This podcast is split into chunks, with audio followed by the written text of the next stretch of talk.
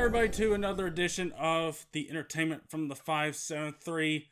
This podcast is brought to you by Anchor. Thank you to Anchor for sponsoring this episode, as well as every episode that we do here on the Entertainment channel, along with our Views channel, which you can go check out on whatever podcasting platform you prefer Apple Podcast, Spotify, Stitcher, SoundCloud. We got it all. YouTube, go check that out as well. We got a views episode coming up here soon, so be tuned in for that. But on entertainment here, Peter, let me tell you something. They said send in the clowns, so they sent in us to do this Joker podcast. Well, who else would you really call upon to uh, talk about clowns besides? let's if you if you talk about sports, you're automatically a clown. uh, especially if you're a Tennessee fan like me, or you, like the Knicks or the Pirates.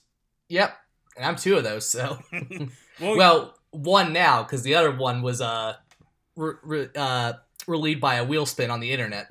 yeah, it was. Go And Raptors! That's how much of a cl- uh, that's how much of clowns we are here. So we are talking about Joker and talking and going in depth into some of the spoiler stuff. We'll probably do a little talk about spoilers, uh, non-spoiler stuff to um, before we get into all that. We'll also talk about the little bit of news that happened on the day after. Of course, I recorded a podcast, a short one, talking about Batman news and talking about Feige doing a Star Wars film. And of course, Spidey is back in the MCU. We're happy that it's done. We're going to be discussing that at the end. But first off, Peter went on a little road trip here. And you know what, guys? We have some breaking news. Peter, what has happened to you on your road trip? I like Star Wars again. Hey! At least until Rise of Skywalker. Oh, absolutely. But hey, listen, temp- temporary liking is better than not liking at all. Yeah. Funny enough, when I saw Joker today, I finally saw the uh, trailer for Knives Out, that Ryan, Rian Johnson movie. Yeah. And when the moment said from the director of Looper and Last Jedi, I was like, "That is you. You are not even. You're selling it. You're selling it to me in the worst way possible with that right there. Yeah. Otherwise, I've heard good things about that movie. Eh, it'll probably be fine, but I just don't care.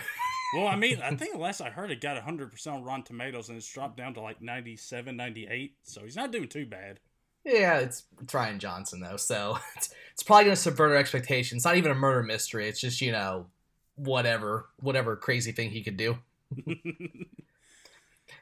So, Peter, what, what all did you get up to on your vacation? You went to two So- big places. Yes, I should uh, preface this. My boy Colin's getting married, so his bachelor party was uh, in Orlando.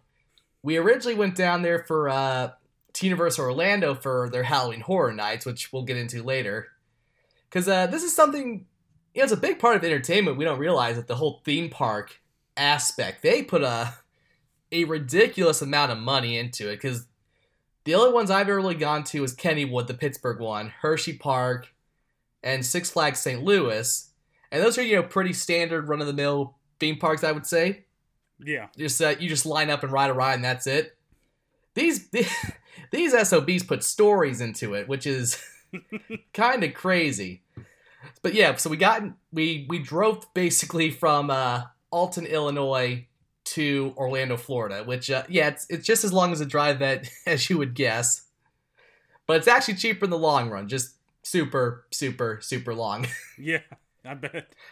So we were just there for the Halloween Horror Night thing on Saturday, but uh, we Collins had a contact at Disney World, so we were able to get in for free that Friday when we drove in, Oh, man. and we had the- which is crazy, and we went to the uh, Hollywood Studio, former formerly the MGM Studios at Disney World. yeah. Which Disney World is basically like the Gilded Age in Orlando, like seventy-five thousand employees. I heard. Oh, and they treat them like absolute garbage. It is it is wonderful. it's like what they're doing there should be borderline illegal, but they're so powerful that Orlando has no power over them. It's it's beautiful. It's honestly beautiful. but yeah, so we went in there, got to do the uh, Hollywood uh, Hollywood Tower of Terror, which was uh, pretty dope. Pretty dope. yep. But of course, the big thing there, of course, is uh, so not only did they open Star Wars Land in uh, Disneyland in California, they also opened it at Disney World because why wouldn't you? It's the busiest place on earth. Right. And uh, I guess first off, uh, it was actually surprisingly not that busy. Like the uh, and uh, I had some thoughts on that. I my first thing was when you think of a Star Wars land, a couple things would come to my mind. I would be thinking, you know, Luke's gonna be there, Han's gonna be there, Leia's gonna be there. You're gonna have some section for, you know, like a Bespin thing, a Hoth thing, a, uh Naboo thing, maybe if you're into the prequels. Mm, Yeah. No, this is uh this is set in the new sequel timeline. So of course you already knew from the beginning. I was like, oh, here we go. and it's it's it's uh, it's also uh it's its own planet. So I forget what it's called, but again, with new Star Wars planets, I I don't care because they're just generic looking trash heaps. Come at me, mouse. But aside from that, which I think is the reason maybe why I wasn't so busy, because there's not really a lot to be recognized there. But I would say as a proof of concept, because you can only imagine Disney will one day make an entire theme park to Star Wars. This was just a test run, Oh yes, they will. which I gotta say, for what they have there now is fairly impressive, and that's coming from someone who hates these new movies. Yep. With a but loves- passion. but loves them now. Yeah. well, we'll get to the reason why. Uh, The first one was uh, I want a picture of the stormtroopers. yep. So of course, every time stormtroopers were walking by, I saluted them because you know the Empire was right. So uh, there's like a point where a First Order general's leading a bunch of stormtroopers. Salute them, of course, because you know got to pay my respect to the Empire. yep. And he's like, "You seen any rebel scum around here?" I'm like, "Oh, I will absolutely help you find some rebel scum." And he asked me for my freaking ID. So I give my driver's license. Like, how do I know you're not a resistance spy? I was like, "Oh, this is great." I didn't even get a picture, but that I'm honestly not mad. That was better yeah, it was. because that's the thing about Disney that I didn't realize. Everyone there's an actor, basically. Oh yeah. Like where Six Flags, you can easily get a picture of Bugs Bunny. No one's gonna stop you. They're they're those stormtroopers. They think they're on a on another planet looking for resistance spies. Yep. Which my dumb should just point out a map to where the Millennium Falcon was. Been like, there they are. There's where that uh, father of Kylo Ren was. Blew up the Death Star twice. You gotta go kill him. But yeah, that so that was fantastic. Uh, there's like a little R2D2 in one of the shops, which was super great. BB-8 sucks. R2D2's the man. yeah, he is. But the big thing, of course, was the Millennium Falcon. There's a model of it outside. You don't go into it. There's like a like there's like a mountain behind it where the line for the Millennium Falcon ride is, Yeah. Which was uh which was pretty dope. Yeah. You, Basic yeah. You said you got to pilot it. Yeah, so uh in that ride there's it can hold 6 people. Two are pilots, two are gunners, two are engineers. I s- somehow got lucky enough to be one of the pilots. and if you're ever going on this ride, be the right pilot because you control the Millennium Falcon up and down, but you're also the one who sends it into hyperspace. Nice. So I got to send the Millennium Falcon to hyperspace, which was dope. Oh, I crashed it immediately. We should we should point that out. Within seconds, I ran it into something. so that was dope. but yeah, uh, that was pretty much the. I just got to uh, I got to do Star Tours, as well as something I always wanted to do Yeah. because that was also in Hollywood uh, Studios. And uh, if you're a prequel fan, you must you probably should have been on my ride because we got the uh, the all the luck with the prequels. Oh man. We had the opening with Vader saying there's a spy on board, and C-3PO just takes off. Jesse, C-3PO is a pilot of a basically an airplane, just a generic airplane in the Star Wars universe is the greatest thing to happen in humanity's history. Yeah. We got to go to Kashyyyk, which was interesting because they the big thing there was like an Endor chasing of scout troopers, which I thought was okay. This is interesting.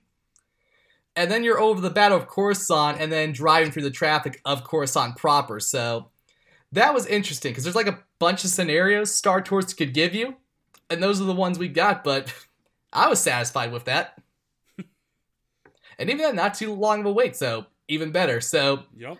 Yeah, There Disney. World. I saw like what one of the seven parks, and not even the majority of it. Can I? A vacation there must be an actual nightmare. Yeah, uh, listen, my dad took us on a surprise trip there, and we didn't even know it. It was like, what are we doing? Yeah. So yeah, Star Wars. There's Star Wars uh, land there at Disney World. Uh, it's good. It's very good. There It'll make even the most cynical fan like Star Wars again for a little bit. until Rise of Skywalker comes out. Oh, you can only imagine what that's going to end up being. you can only imagine how much we were railing against Last Jedi on this, you know, 15 hour drive. Oh man. Pretty much just dissected it. well, listen, Peter, we. And we you we basically have done that very thing since Mm-hmm. the beginning of this podcast. Let me just say, if Matt Mormon was in that car, he would have jumped out because he would have been in a losing fight. it was three people who were having none of the Last Jedi's existence. So tell us about Universal. Yeah, because that was the main event. So basically, what uh, Universal Studios does, because Disney's the top dog clearly in everything, they have to kind of you know get creative and compete.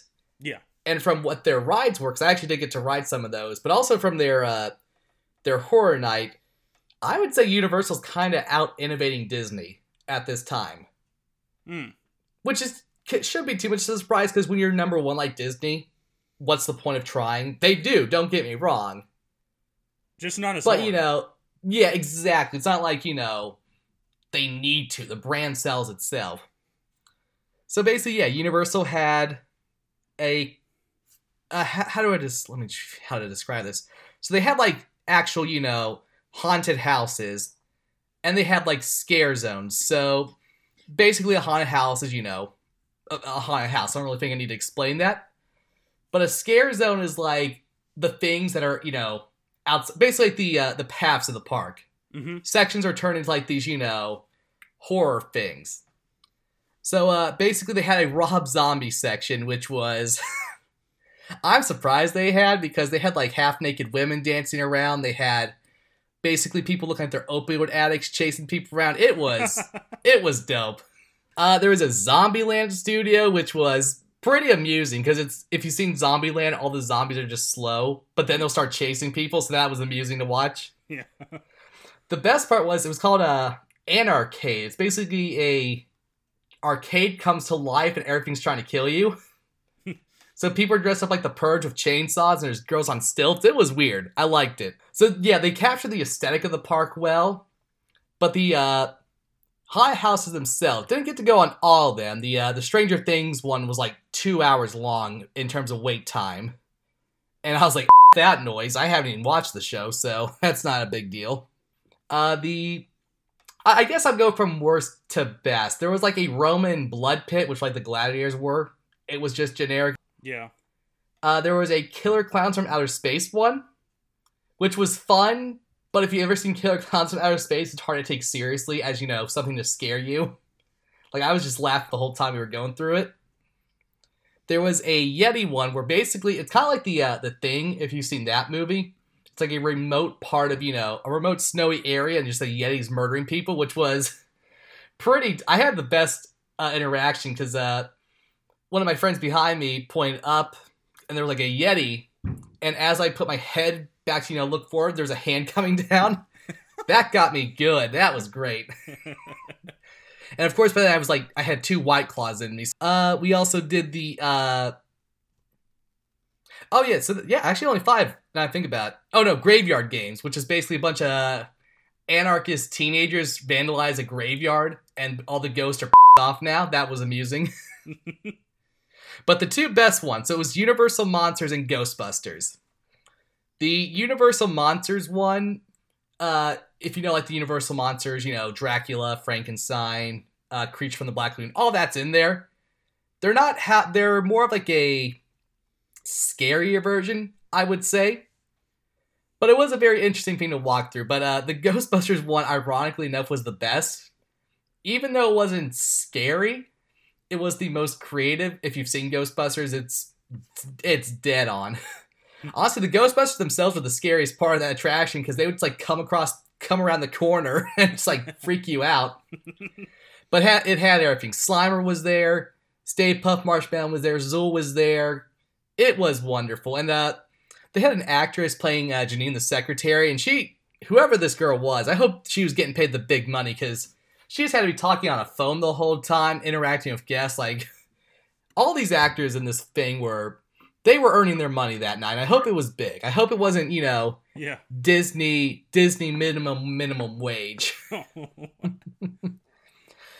So yeah, uh, haunted horror nights. Uh, ha- sorry, Halloween horror nights at Universal Orlando.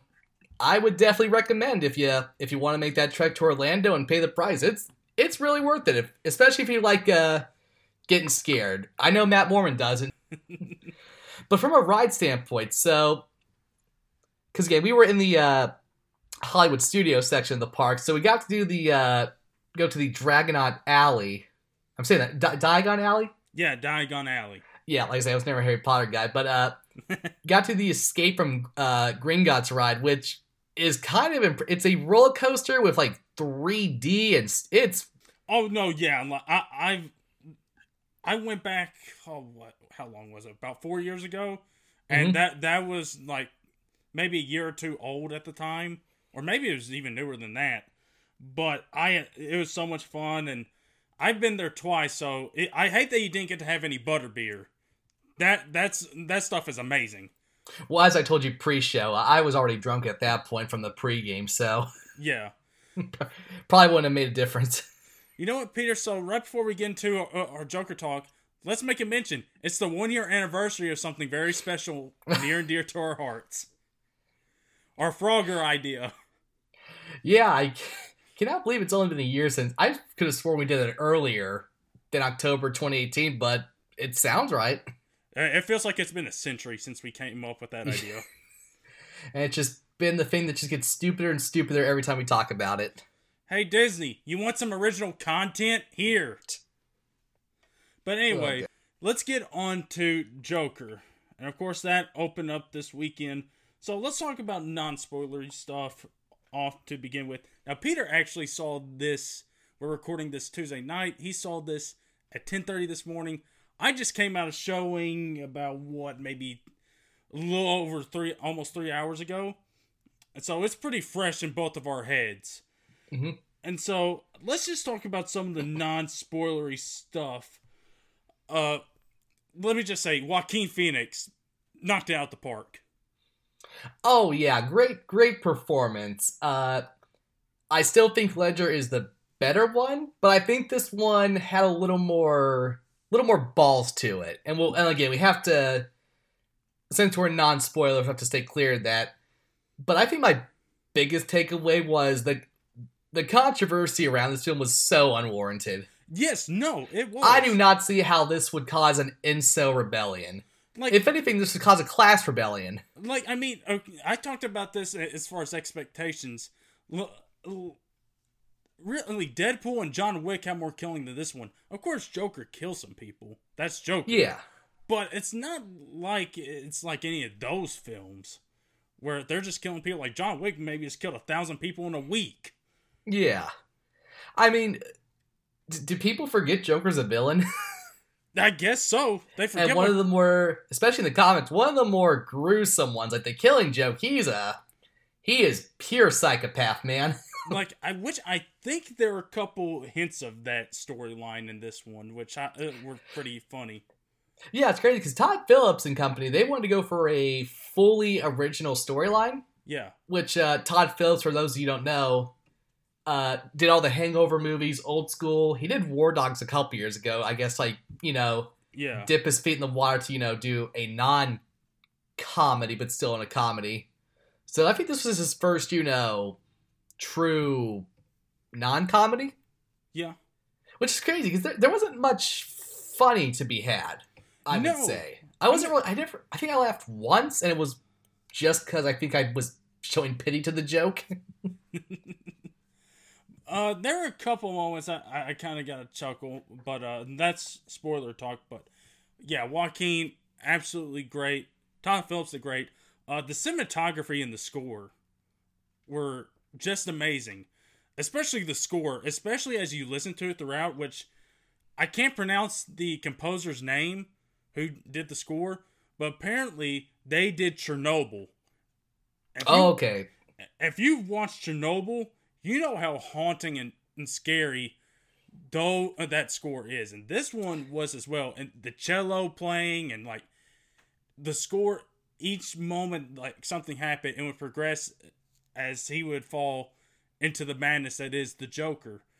But the score, this is maybe one of the first real times I played, I paid close attention to the cinematography, to the score, and both were amazing.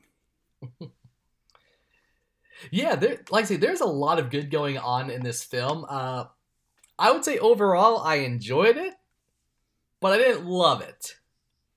I was fine with a lot of it, and yeah, I, I think there, like I say, we'll have to get more when we talk about the story. I kind of thought a lot of it was just, you know, a checklist of like, okay, we're doing a movie about, you know, a crazy person. What do we have to do? Oh, you know, here's the back, this part of the backstory, this part of the backstory, which, like I say, we'll get into it in the spoiler talk. But I felt like the first uh, 60, 65% of the film was kind of just muddly, you know? Like, I was kind of confused. Like, where is this going? There's introducing a bunch of things.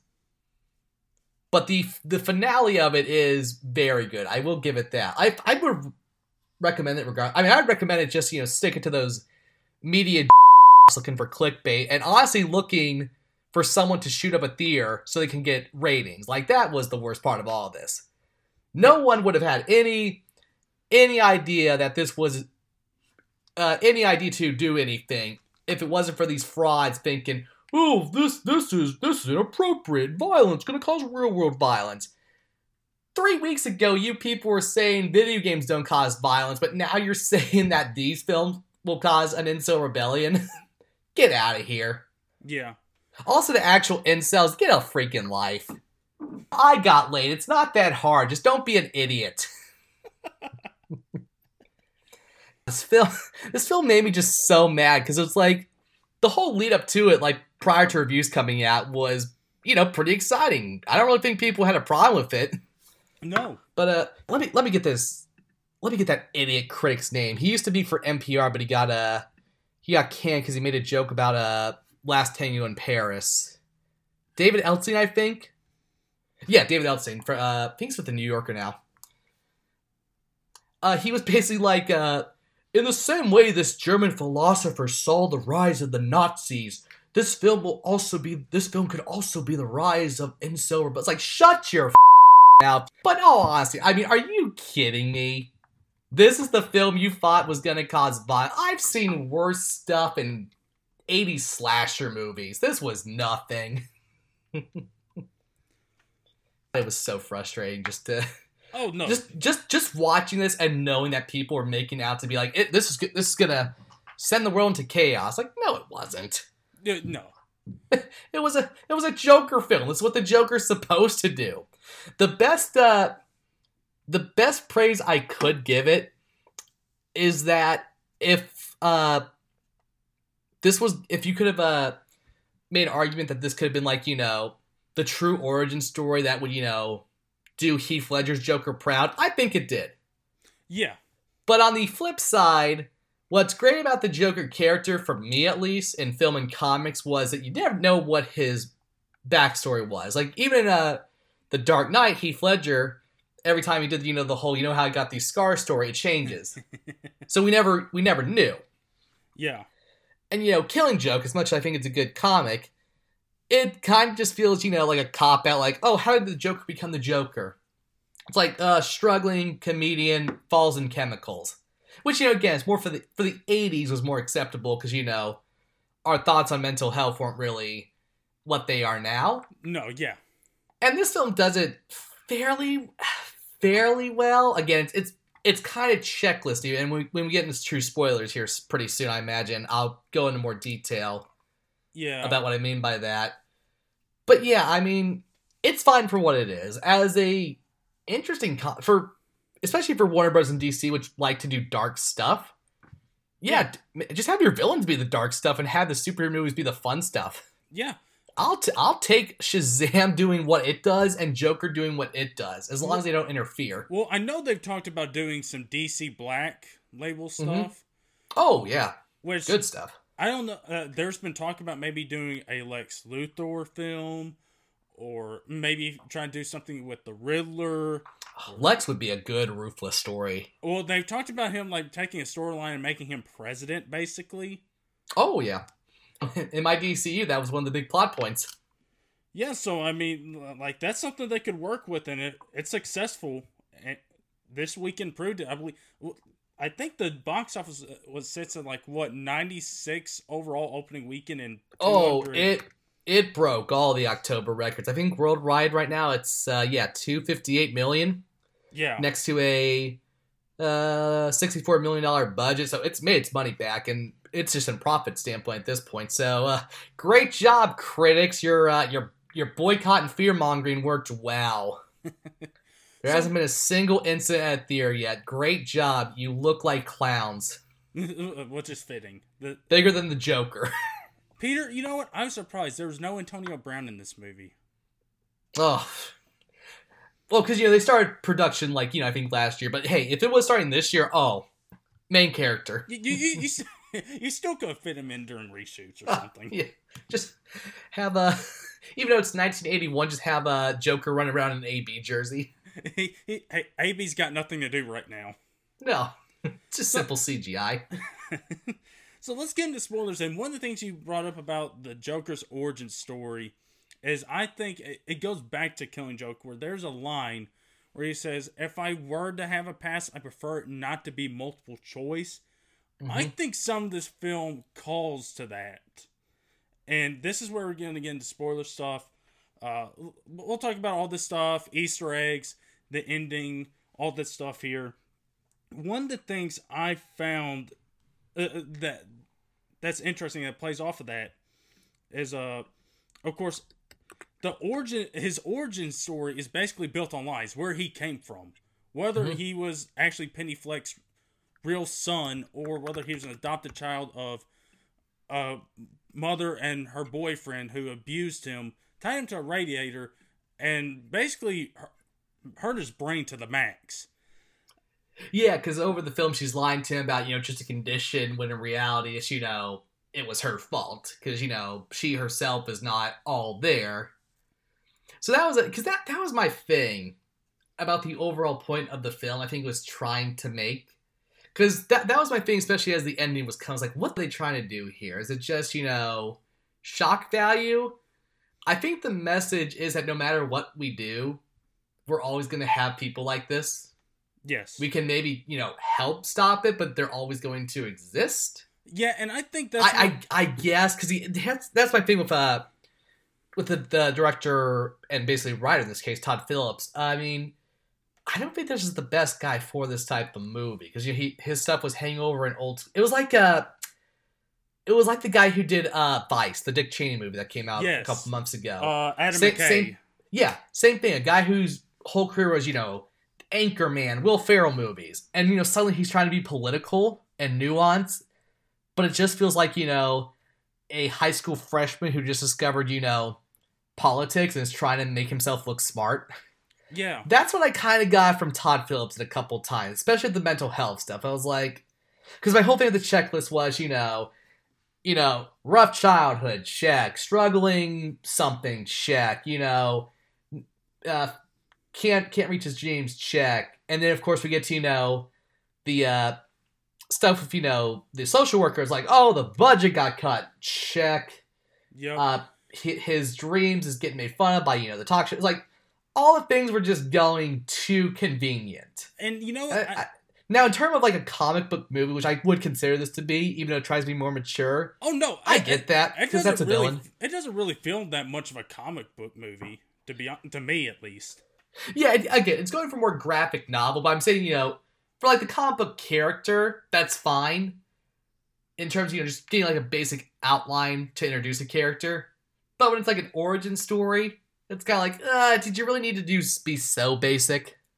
And you know what? I, I think it dealt with the mental st- uh, health stuff, and it dealt with how, how do we handle that? Do we do we offer a helping hand to some people like that? How do we recognize the signs? It also dealt with stuff like the one percent and the ninety nine percent. How did that was my that? thing? The, how how would how did any critic watching this get the vibe that this is gonna cause a bunch of white dudes to kill their girlfriends and kill women. Like th- this whole the whole point of this film was the class system. Yeah, and If this came out in 2011, Fox News would be like, "Is Joker gonna embroil the 99% to kill the rich?" This still, it's like critics. This film was on your your stupid political side, and, and you're and you're trashing it because Aurora happened. Which I, I gotta pause here because you know a lot of people bring up you know the Aurora tragedy that happened seven years ago yeah, because you know the the uh, the stupid that shot the Thier was you know saying he was Joker. That was actually mis- uh, misinterpretation by one of the cops on the scene. He just dyed his hair red for some reason. He didn't say he was the Joker. So that was like a huge, huge uh, incorrect statement going around, especially for around the film because the uh, the Thier where it happened refused to show it, which you know that's fair for their choice. I kind of get that, but I mean, I mean to say this again, going back to the idea that you know Dark Dark Knight inspired that stuff. Like, g- give me a break, people. and I think one. And so I mentioned this at the top, and this is stuff like dealing with his mind and how his mind played tricks on him. It, and if you're not careful, you'll you won't find out what's real or what's not real. Well, the stuff with Zazie Beetz' character was not real, and you know, yeah, which was which is funny. I I kind of can't believe I didn't get that because very early on they introduced the whole scene where he's uh, on the talk show and he has that fantasy about you know yeah, Maury saying he's a good guy, but that's the only time it happens. And because it was Todd Phillips and you know his passive Hangover movies, I kind of bought into that relationship because I was like, oh yeah, that's probably how he sees relationships in films. So even though it felt off at first, I was like, I guess it's right. But then it had the nice twist, like, oh no, it was fake all along. Well, like after they're coming back from his botched comedy Mhm. uh, from from his comedy show. Well, like he sees a a newspaper and it has a clipping of the clown, and he trying to mimics a smile. Well, she is there and it's like, I'm glad somebody killed those guys. That they sucked. Uh, we need somebody else to go after and get the rest of the people like this and got them. And that Yes. to me, that to me was the Joker. Uh, that that was the part of his mind saying, "This needs to happen." Mhm. and that was kind of my like that's what her character was basically with him for a majority of that time is that Yeah. she, he she was kind of beside him was like saying hey listen this this stuff you know it's ha- it's gonna ha- it's happening i'm glad it happened maybe somebody else should do some more of this whether it's you i don't know Yeah, it was like uh, three pricks down, a million to go in this city. yep The only, the only complaint I had about that was though, because that was the only scene that was giving me reason to believe in the situation of Gotham. Because prior to you know uh, Joker killing those three businessmen, Thomas Wayne going on the uh, TV saying that the poor the poor people in the city are clowns. Yeah Like I didn't really get a hint that there was actually a situation going on in the city where the film leads to, you know, riots and stuff. So when I saw uh, ZZ Bastion saying from like a common folk standpoint, yeah, screw the rich, I was like, oh, okay, there is hostility there, which the film introduced kind of introduces, I guess, in the beginning with the trash strike because that was one of the the thing that's going on for the whole film. yeah There's garbage piling up everywhere because the trash, uh, the garbage men are not doing their job. Because I guess you know, maybe there's a union, they're protesting, which I kind of brought into, especially later when you know Arthur's meeting with his, his social worker, and she's like, uh, they're they're shutting us down. Okay, maybe the whole the whole reason for people being on edge is you know, uh, the city the city is going against its its citizens, and you know now they're fighting back. yeah But now knowing that, but knowing that Zazie Beetz' his character was a hallucination when she said that, I kind of lost my belief that there truly was that feeling of the, going around the city because again, that was in his mind, his his own justification. So I would have liked to see more of that, but even then, that's not a a huge thing going against the film. It just kind of stuck out to me that the whole the whole catalyst to to believe in the situation, the city prior to uh, Thomas Wayne saying the citizens are clowns was kind of lost. Yeah, you you know, uh, you, you mentioned that Thomas Wayne comment. He also says these people were cowards dressing up behind masks. And like, Yeah. you- you- your son's gonna do that one day. I, I know we're, we're we're trying to go in order here, but I just want to say uh, the ending with Bruce Wayne's parents getting killed.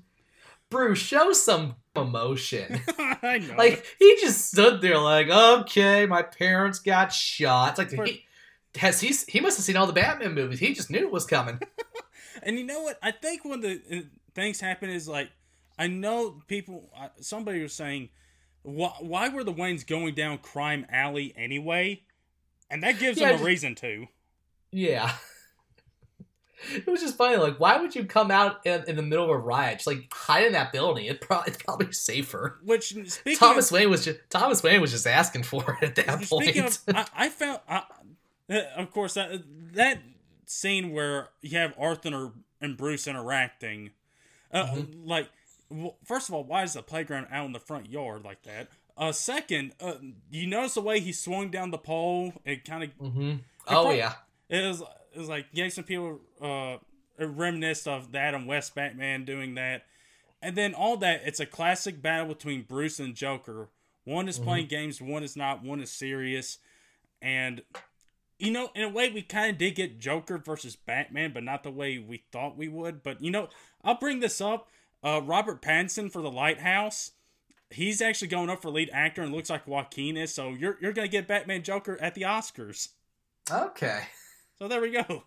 But uh, he- and also we get young Alfred in that scene, and he Alfred almost chokes to death, Yeah.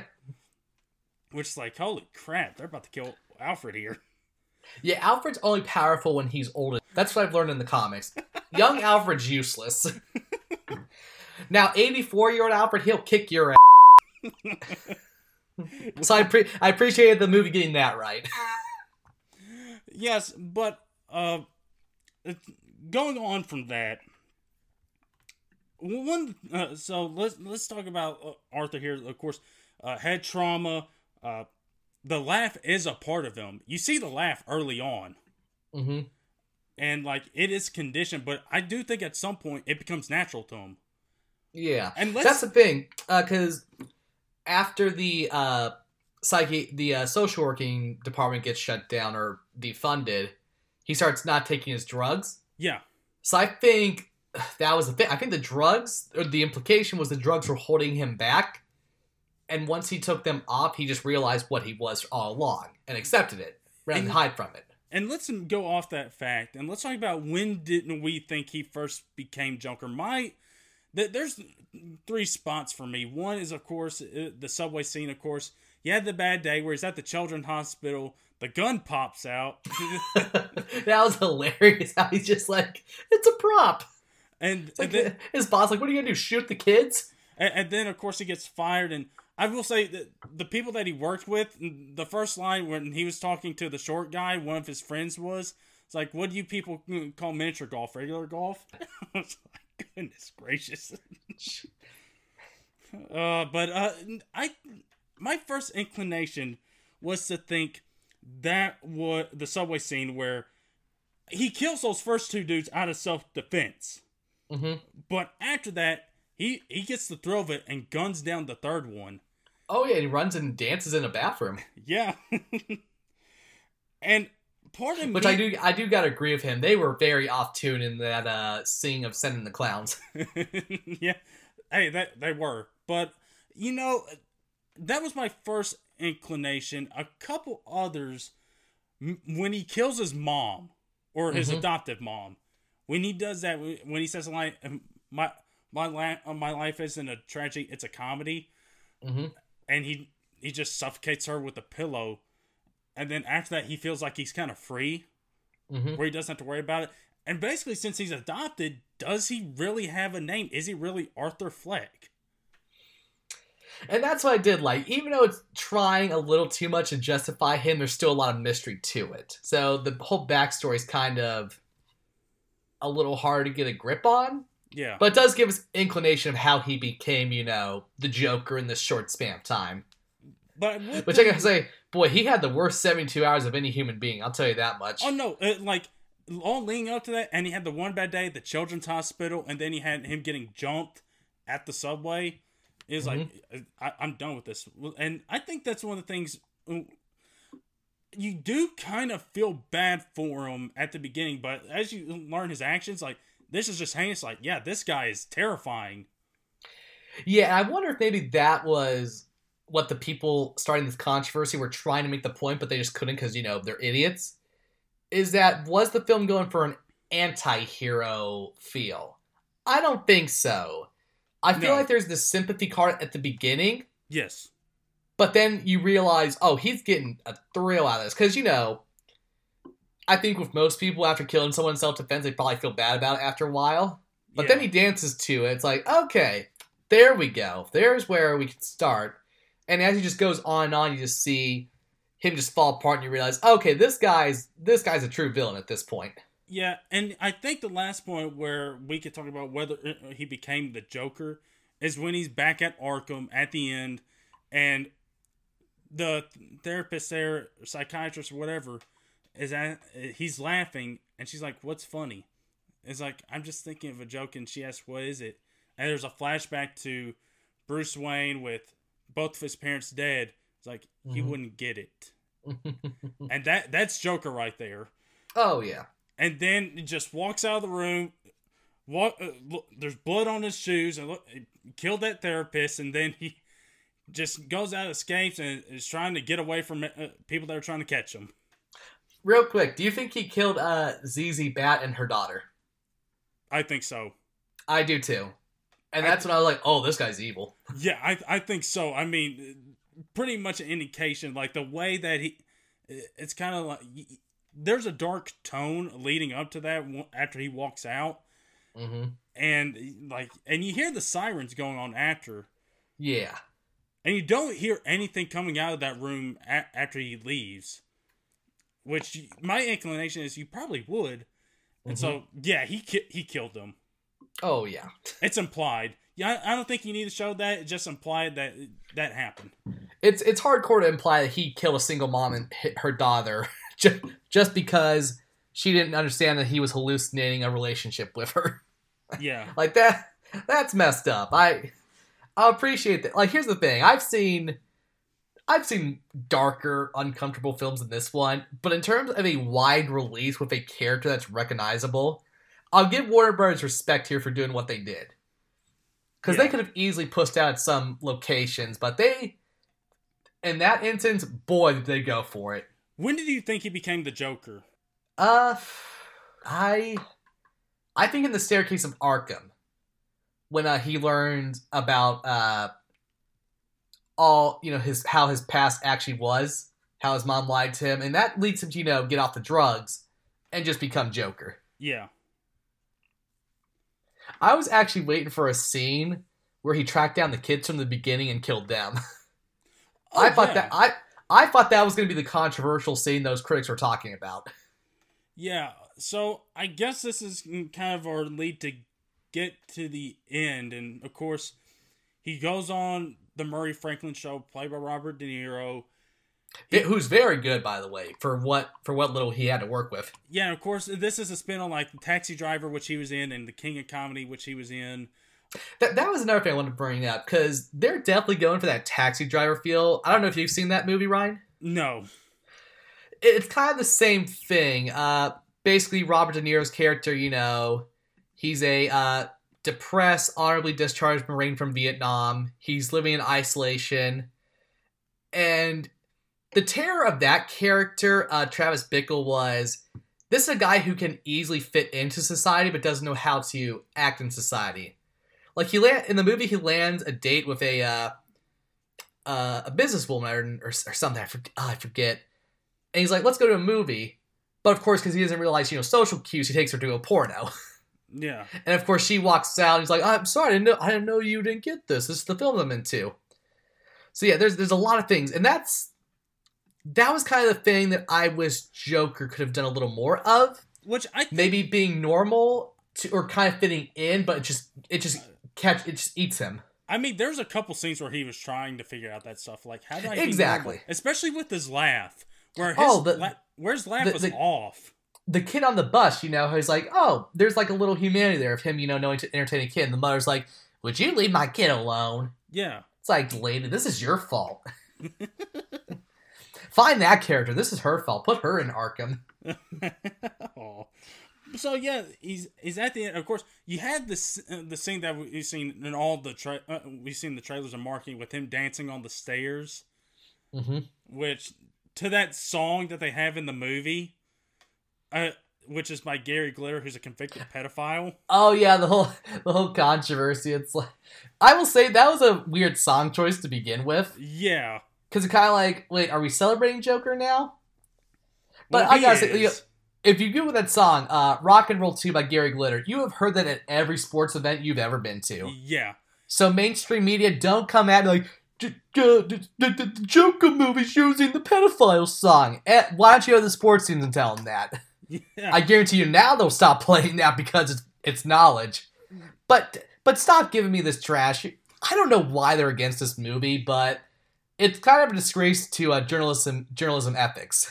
Yeah, but of course, and, and- so leading up to that, you have the scene where he's being chased by the cops and on the subway train, Mm-hmm. which I think that's kind of like Joker like too, where like everybody's they're getting ready for the rally later, or or riots or whatever, and he puts on the Joker mask. He puts on a clown mask, where he can be, where they can't find him.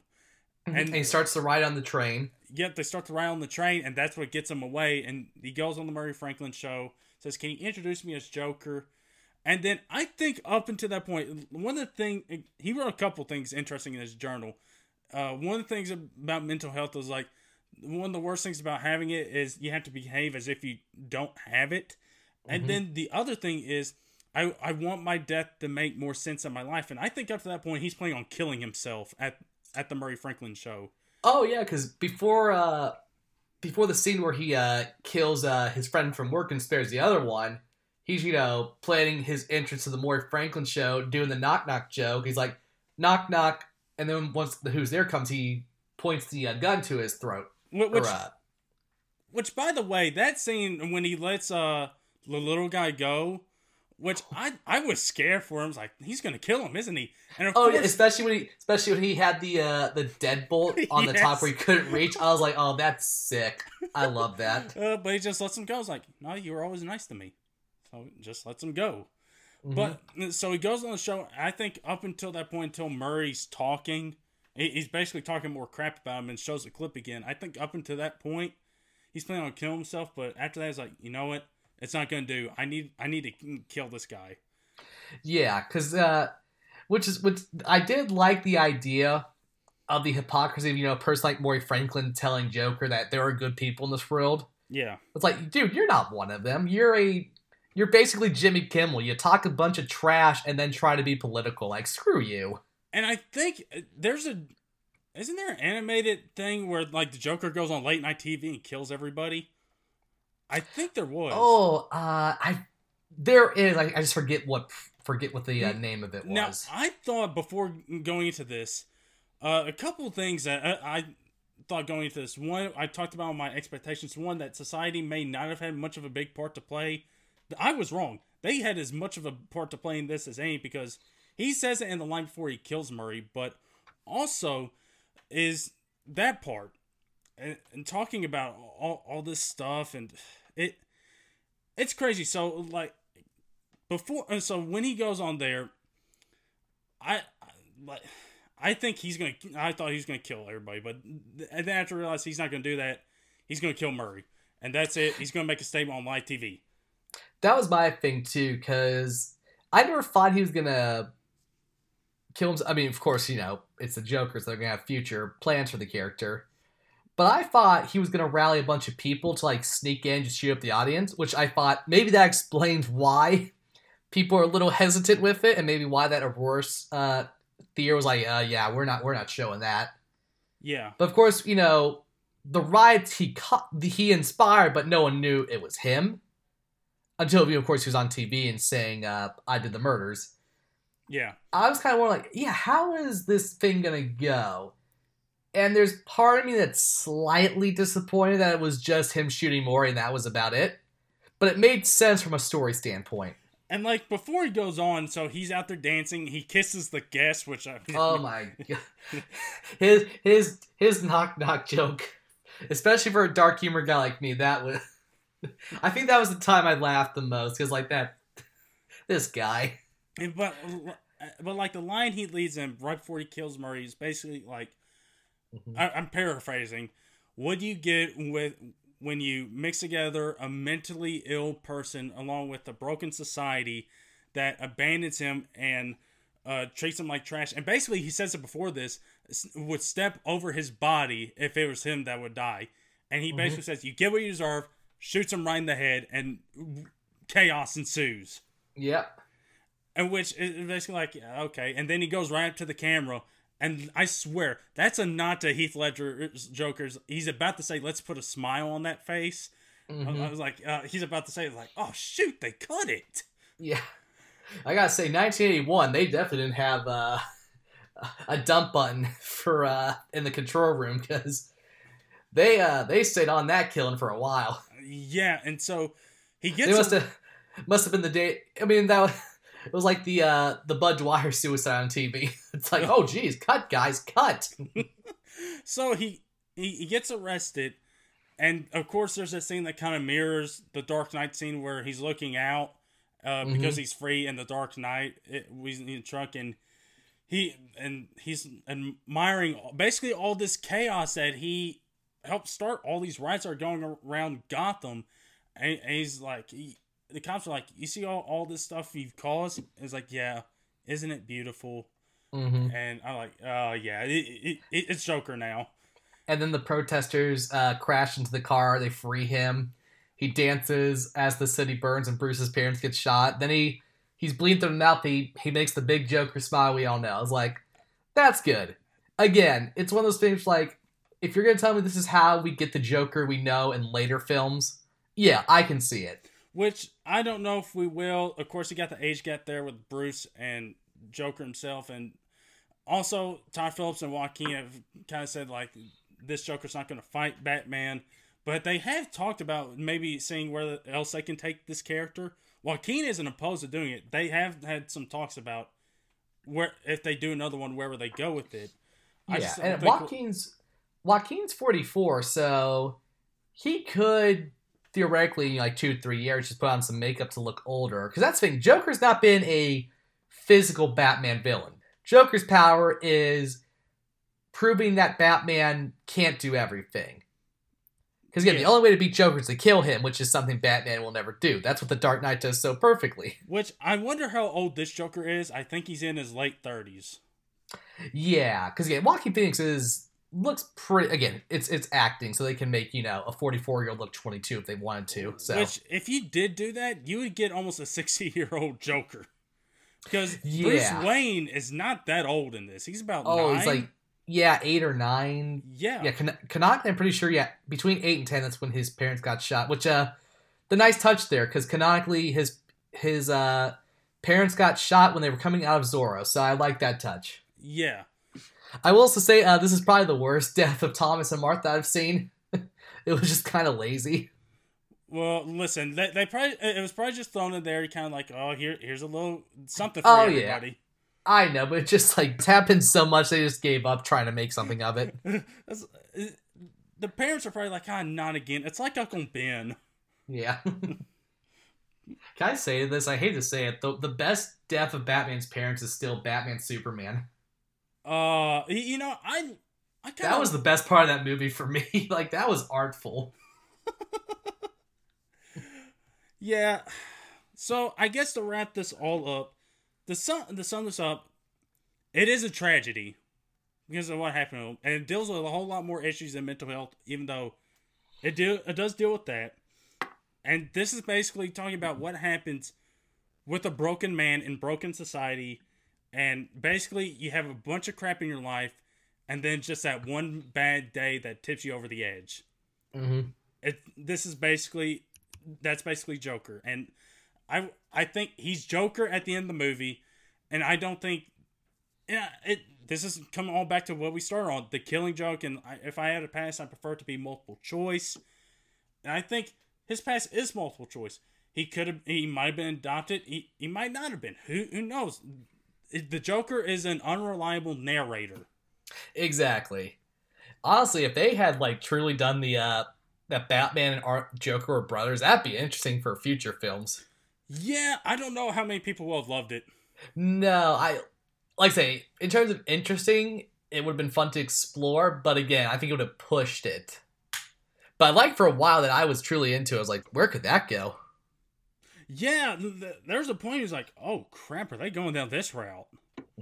That that's the good thing about this film. Like it introduces stuff, but then makes it either incorrect or uh, not known if it's true. So even though it's that's my thing, it's it's straightforward in what it's doing in terms of like the cliches of a story like this, but it's still giving you room to think. Yeah, Because who knows? Maybe he did leave uh, Zazie Beetz's room and just you know went back and that was you know Gotham City Sirens because it's a bad city. Eh, maybe so. Maybe it's the same. Maybe it was the same thing with the short guy. Yeah. Maybe so. But uh, you, Peter, I I like this film. This is one of my favorite films of the year. I really enjoyed it. I really enjoyed the character study aspect of it. And hey, and you know what? Here's a couple other things. Warner Brothers they use their old sort of logo, Yeah, I, I appreciate that at the beginning. And there was no DC logo at the beginning either. No, which is smart because this isn't really part of the DCEU. And also, I mean, from what like say if if Marvel did a film about one of their villains, I doubt they would use, you know, the Marvel signature of, you know, Iron Man and all them because it feel like, well, this isn't really that Marvel film. Yeah, and another thing that caught my eye, Peter, Bradley Cooper was a producer on this movie, Oh yeah, I I, I read that uh, which is like that. That's because again, Todd Phillips Hangover. yep, yep. there you go. You know, that's what he was doing while he was missing. he was making Joker while Zach Galifianakis got a baby. Ah, yeah. Do you remember The Hangover? This movie sucked. Uh, I I didn't really watch them.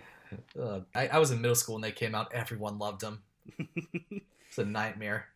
So Peter, oh, so we saw this movie. Saw this movie today. I have seen it twice. You've seen it first time. What was your reaction to it? Overall, it's a good film. I recommend it. I will say, uh, if Joaquin Phoenix is nominated, I think it's earned. I think so. But if he's not, it wouldn't upset me too much. like, I definitely think they'll get nominated I for think- cinematography and score. Oh yeah, and he'll get some, you know, acting awards on the way. You know, maybe a Golden Globe I could see. Yeah, But I think for the Academy, that might be a little much. Yeah, Because again, I, I unfortunately think the stupid controversy will weigh. I'm not saying this is a, a best picture film by any stretch of the imagination. I think it's a little off from there. But in terms of uh, doing something actually interesting with a comic book property, yeah, I, I respect it a lot. So yeah. suck it, Mouse. DC did something different than you. I, I'm fine with films like these. They've done well. Yeah.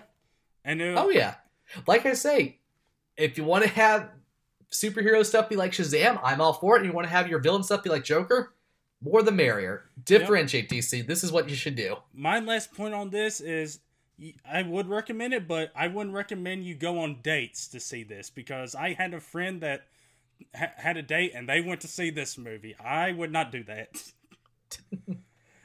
Yeah, take her to see the original Last House on the Left. the joke there is the original Last House on the Left is a literal nightmare of filmmaking. So, everybody, last thing get to. Let's talk a little about the Spider-Man news, Peter. Let's talk about a little something that's happy. Yeah, expl- explain this deal to me because it just felt like it happened, and I was like, "Oh, that's cool." Well, of course, there's been a lot of PR stuff with like Tom Holland and like talking to Iger and Rothman, trying to get everybody to come to an agreement. I don't know if it was much, if he had a much part of it, or whether it was just PR. But either way, this deal happened, and the way I understand it, it's a 25% co-financing thing, which means Disney will get 25% of the profits that they make on this one. So he's getting a third Spider-Man movie and then another Marvel appearance, and I think after that it'll be they'll still be negotiating. Now listen, we're a little less than two years out away from Spider-Man Three, which they'll probably have to get started on production here within the next six seven months, probably.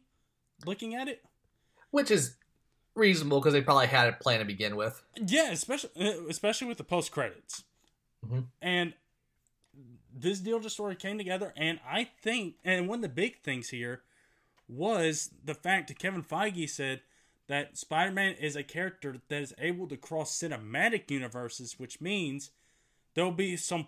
If Spider Man goes to some of Sony's films, there'll be mm-hmm. some loose details based off what's happened in the Marvel films related to him in there, and then vice versa, which I'm fine with. I I think that's actually a good idea. If you want to keep Spider Man in your Marvel films, great. But if you want to throw him in your Venom films, fine. Which I mean, Peter, at the end of the day, we all won here because we get Spider Man back in the MCU, and we get to Oh, finish yeah. off this trilogy. And as usual, Disney gets what Disney wants, Yeah.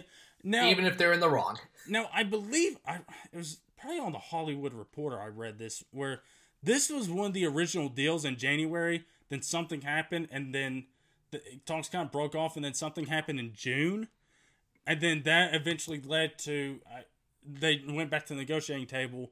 They Disney's like, let's do 50-50, and Sony was like, no, screw that, and the deal was done, and now we're back to where we were at, at sometime th- last year, uh, this time last year, where Sony and Disney are playing nice with each other. Mhm. And so now we get Spider Man back. Yeah, and I can tell he's doing, you know, doing some stuff with business in the past. That's how it kind of goes. The original deals, like the the first deal, usually is what what happens, but everyone tries to do their, you know, get the best of it at the beginning or as it goes on, and it just comes back to the original. It's like, why'd you guys waste your time? Because you got to explore your options. So Yeah. yeah, I mean, in the end, it shouldn't have surprised me that they got, they got their stuff together, because that's how it goes. And I mean, Disney's smart. Disney and Sony are both smart enough to realize that they have to make a deal. Yeah, this makes money. It- it- it's like it, basically somebody said, "Oh, hey, let's not be dumb. We're making crap tons of money with Spider Man." Exactly. And if Spider-Man Spider-Man 3 is going to be 2021 and the next Avengers film what looking like 2022 2023 probably. That may be his next appearance. Yeah. That gives them a lot more time to figure out a longer term deal cuz like I say they, two films sounds great and all but you, they probably want maybe another six film deal just to Yeah. be safe. You know what, Peter? The thing that sucks about this is we're not going to get that Night Monkey film. Yeah. Crap. You know what? It gives us more time to focus on the Frogger universe. Well, Peter, I was thinking of interconnecting them. Connect Night Monkey, Frogger, the Rocket Raccoon, uh, Howard the Duck. Uh, let's get our own Avengers team going here. I feel like historically Atari and Disney hate each other, so I don't know if we can get those properties together. Uh, you know what? We'll have Universal do it. well, yeah. See, Marvel. They they seem to be doing good, getting uh, other people's properties in their uh, in their their parks. Well, Disney and Universal are, seem to be playing nice with each other because, especially with the She-Hulk show coming. So who so who knows if something's happened with them? Uh, of course, there's been rumors about Namor, and he's tied to Universal. But yeah, I'm glad we got Spidey back. Of course, this happens after I record, uh, after I do something with stuff about the Batman film and talking about Feige doing Star Wars and all that stuff. Which, by the way, Peter, speaking of Batman, you know the Arkham games, right? Oh yeah, Well, reportedly, there's a rumor going around that the next one is going to center on the Court of Owls. Oh, that's fun. Now, who knows if we'll see the movies do it? I kind of hope they do. You've you convinced me on that idea. That idea could be fun. But uh, the uh, but doing it in the games, it's going to be fun too. So I guess let me let me get a couple thoughts before we get out here, since you didn't get to talk about it. Uh, Jeffrey Wright, and Jonah Hill are going to be a part of Batman, and Feige doing Star Wars. The fight. I'll start with Feige doing Star Wars because with the Batman stuff, I'm just kind of like I got. I need to see a trailer before I can you know really analyze. I love Jonah Hill as an actor. I know it's kind of popular now to hate him again, but I, I think he's good. He does a good job with what he has, and you know, not not to be mean to Jonah Hill, but he, you know, he can put on some weight. He could be a good Penguin easily. Well, I've heard Riddler mentioned too. Rid- Riddler be good too. Yeah. Now I've Like, heard Jo- Jonah. there's a there's a that those are the two big ones that Jonah Hill could do easily in this film. Now, I think it might have been James McAvoy that said he wouldn't mind playing Riddler too.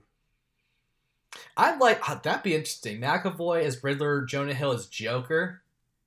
That'd be an interesting intro for a Batman film. Yeah.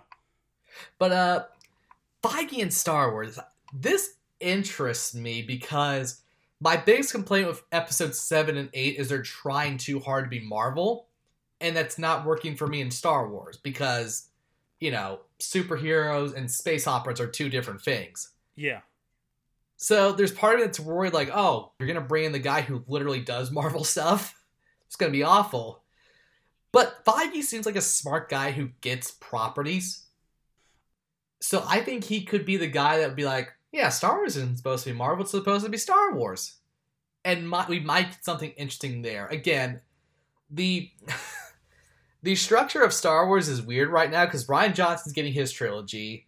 The uh, showrunners of Game of Thrones sounds like it's never happening. So I don't know. Is Feige getting a trilogy or just a film? Like, is that all they've said so far? I think he's doing a film. I imagine just a yeah, just a film makes more sense with Marvel stuff. Just a film. I think it's gonna be just a film. Yeah. So it'd be interesting to see where he goes with it, because again, we don't know what Rian's doing. We don't know what he's doing. I don't even know if that's going on What the- anymore. Yeah, Rian I don't Johnson? even know if that trilogy's gonna happen. Oh, they, they said it's still going. All right. The uh, the the Game of Thrones guys is definitely not happening Huh. Okay. because they'd rather you know they'd rather have the guy off Star Wars fans rather than Game of Thrones fans. Because logic. so yeah, uh, it, it's weird because you know after this December, Star Wars is pretty much just Disney Plus. There's no big films Yeah, announced. Mandalorian, Star which is interesting Wars, to me. Clone Wars. Because I imagine Rian Johnson will start on his Star Wars here pretty soon once Knives Out is, you know, run its uh, promotional stuff. Yeah. So that's. It's interesting because, especially after I went to Star Wars Land, I wanted to succeed Yeah. again. And I do want to see some good stuff actually happen because running Star Tours is fun. It made me, made me for, made me realize, oh yeah, Star Wars is just a fun space property. Yeah. It shouldn't be this miserable, dumb political stuff. So, I'd love to see it do good stuff, but I, I don't know. I, I would love to see a trilogy from Feige, but again, time wise, we probably won't get that. You know what, Peter? I suggested this is before the Disney Sony uh, before Disney and Sony made up. Feige put Holland in there. Oh, Like that would have been great.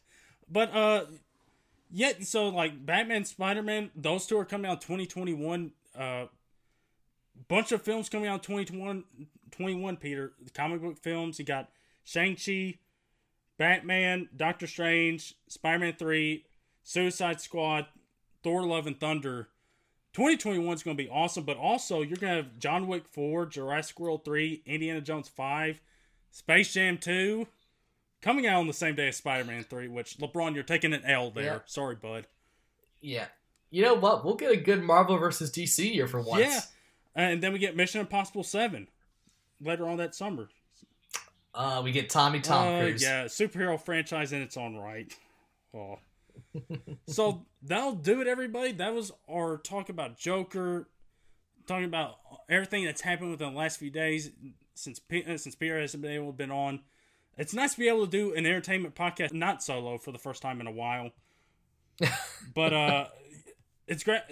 I'm glad you had a fun time in Orlando. I am a little bit jealous you got to explore a little bit of uh, Diagon Alley, even though it's been a few years for me and I've been there twice, but I don't care. I love that place. I still hate you didn't get butterbeer. And I, I told you, if you got a wand, they would cost you $50. Oh, there. When I was in the uh, the Star Wars gift shop, I was really considering spending like a hundred dollars on the uh, Black Series Darth Vader Oh. lightsaber. I was close to doing it. Oh, man. Uh, uh, listen, I wouldn't have put it past you if you did it. So th- there's that. so, everybody, thank you for tuning into this edition of the Entertainment from the 573 podcast. Peter, where can people find you at? Uh, the actual Peter on the Twitter and the Instagram. And you can find me at Ryan Views 573 and check out the entertainment channel on YouTube. Check out the account on Twitter at ENT underscore 573 pod. That'll do it, everybody. If you haven't gotten a chance to go see Joker, again, we recommend go see it. Uh, if you're taking a date, go see some something else, and then go see this on your own or with some friends. But guys, go out and see this film. Uh, well, we both seem to like this film, and, uh, and good stuff for DC. They get a win here, which they don't get many of those. So uh, good job for them. So, thank you guys again for tuning in, and we'll talk to you next time.